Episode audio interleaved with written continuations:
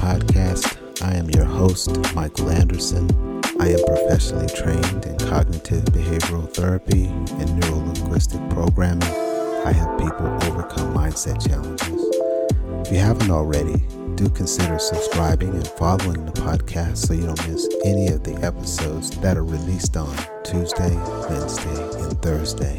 If you're on a platform that supports it, I ask that you leave us a rating and a review. And thank you for supporting the show. Today, we're going to discuss how friendships can impact our mindset.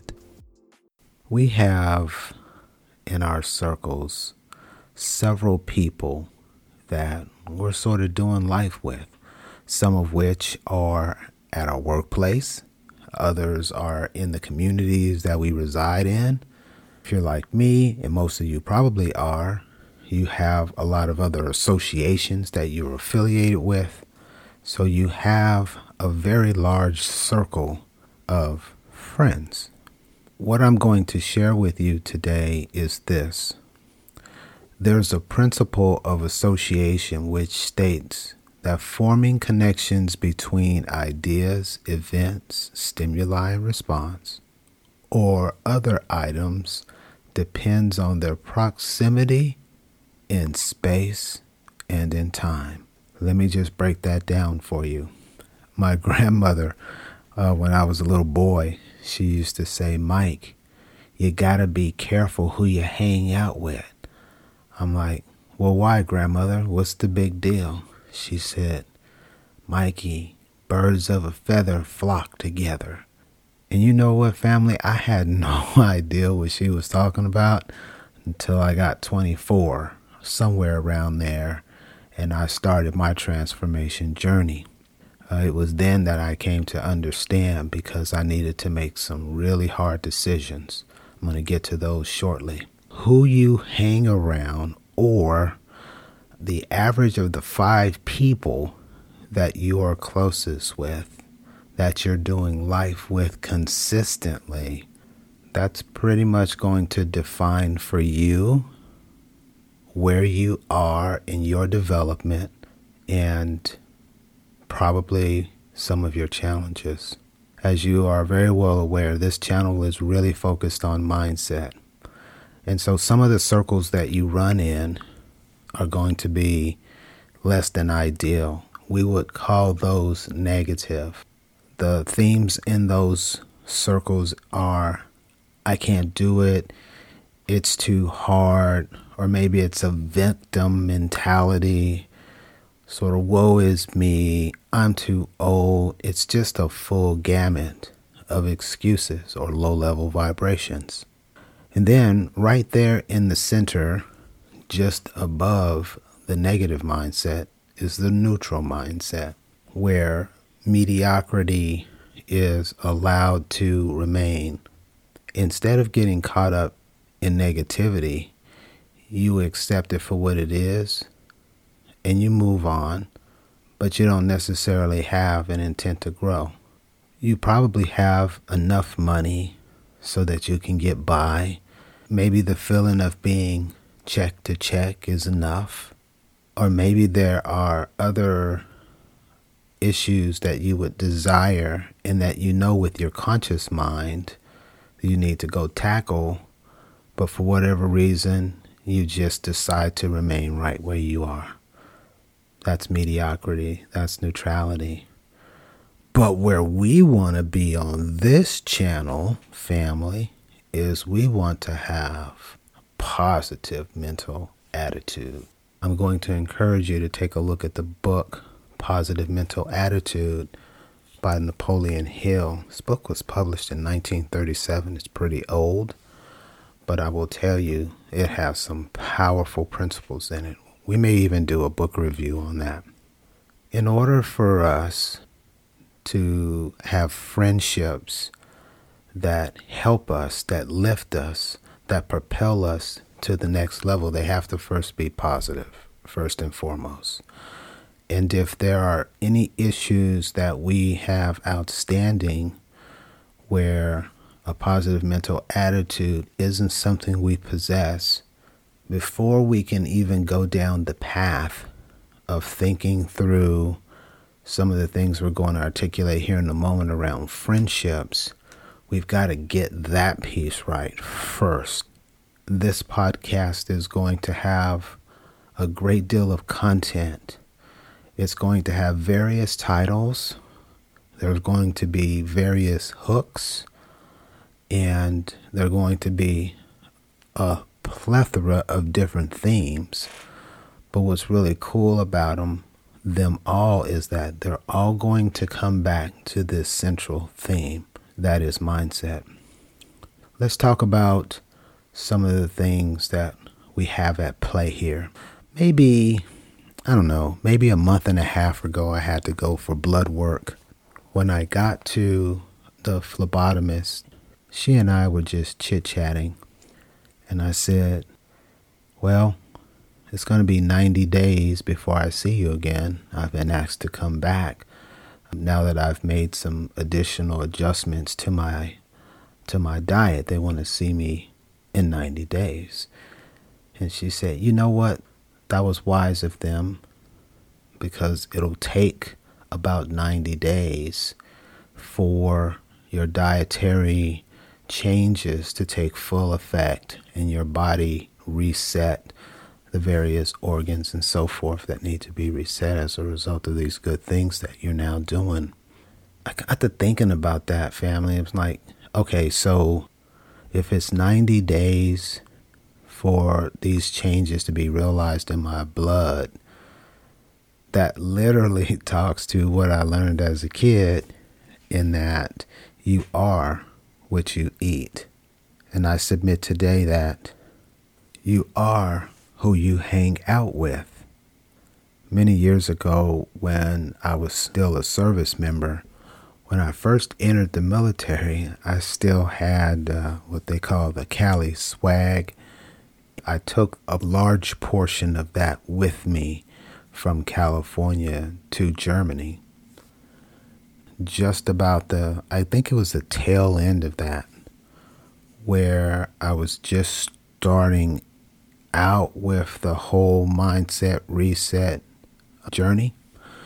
But then when I got to Fort Campbell, Kentucky, when it went full circle, what I found was that there were a large number of people that were in my circle that I resonated with because we thought alike.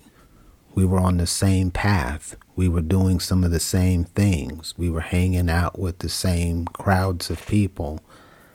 We were participating in the same extracurricular activities. We had a lot of continuity. Immediately, when I decided that I was going to start this new pursuit after uh, different types of goals and objectives that were near and dear to me, I found that they didn't want to hang out with me anymore. I wasn't in a cool club like I used to be. But I felt like that was natural attrition that was supposed to happen. We have friendships for a season. During that season, it may be that there's some feeding, or it may, may be that there is some feasting, but at some point, someone in that five group circle is going to rise to the top. And at the point where that person rises to the top, then there's no more room for him or her to grow. It is very, very natural then to leave that group and to go to the next level group. In the book Think and Grow Rich, I remember there being a chapter on mastermind. And the mastermind principle is really, really cool. It says, in summary, put yourself around people who are already where you want to go, or associate with people who have the mindset that you desire to have working through scenarios like that And setting yourself up for success is most certainly what needs to occur. It's hard, but I will tell you something. You don't have to feel as though if you make this decision that you're going to have to abruptly cut off all of these folks. No. What you do is you allow them to see you in your new version, in your new capacity, in your new mindset. And in the same way, the friends that I had naturally fell off, you too can experience that. But it's also a phenomenal tool for those that you really care about to allow them to see it in action and then say to themselves, hey, I think I want to do that with you. How can I get started? That's really fulfilling. So let's talk for a moment about some practical steps that you can begin to take a look at and consider if you, in fact, need a friendship shift. In the next 24 hours, I want you to assess your five closest friends. At the top of a page, you will put negative, neutral, or positive. And off to the left, you will put the person's name. And then take your five closest friends and drop them into either the negative, positive, or neutral column. And then just ask yourself of the five people that you are closest with, what sort of value are they bringing to the relationship? Are they givers or are they takers? Are they helping you to see your better self, your higher self? Are they pushing you outside of your comfort zone? Do they give you support or do they make fun of you when you think about something you really want to do? When you struggle and you share, do they comfort or do they tease?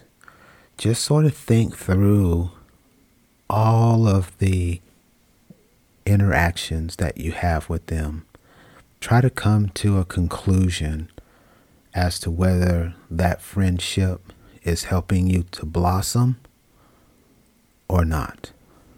For those that are helping you to blossom, keep those.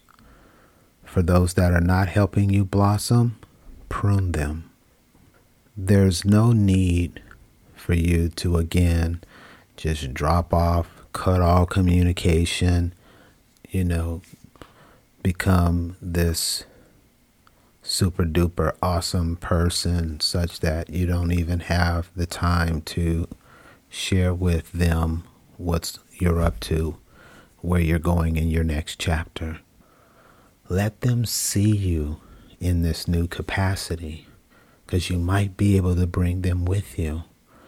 But those who are reluctant to join and those that just simply don't have an appetite for this, it's okay. It's just totally normal.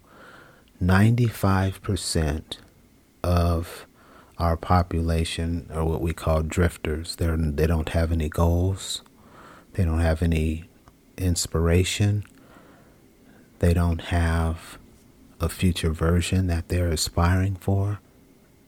They're in a really bad place. They don't have a vision for their life.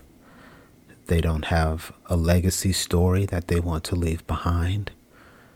It's unfortunate. This is not stuff that's taught. And then there's the 5%, you all, who have a desire, who have some goals, who have some dreams, are fired up, have a can do mentality, and are ready to go. We want to center ourselves around people like that and others who are already where we aspire to be. I've had an opportunity to do that for the last three and a half years.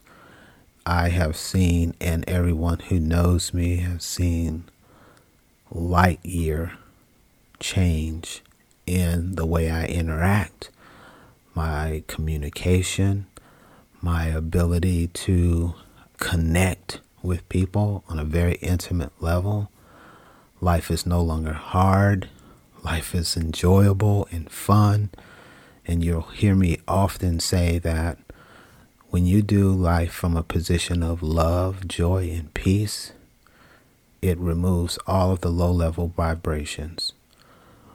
When you focus on thanksgiving and gratitude, you get elevated right out of the pits of low level vibration and into higher levels where real power exists in the ability for you to make meaningful change. I wish you all of the best in this endeavor. This one's a little bit more difficult, but necessary. That's going to conclude this episode. I hope that this exercise has been good for you and that it helps you to get to your next chapter. Thank you for your time and for your attention.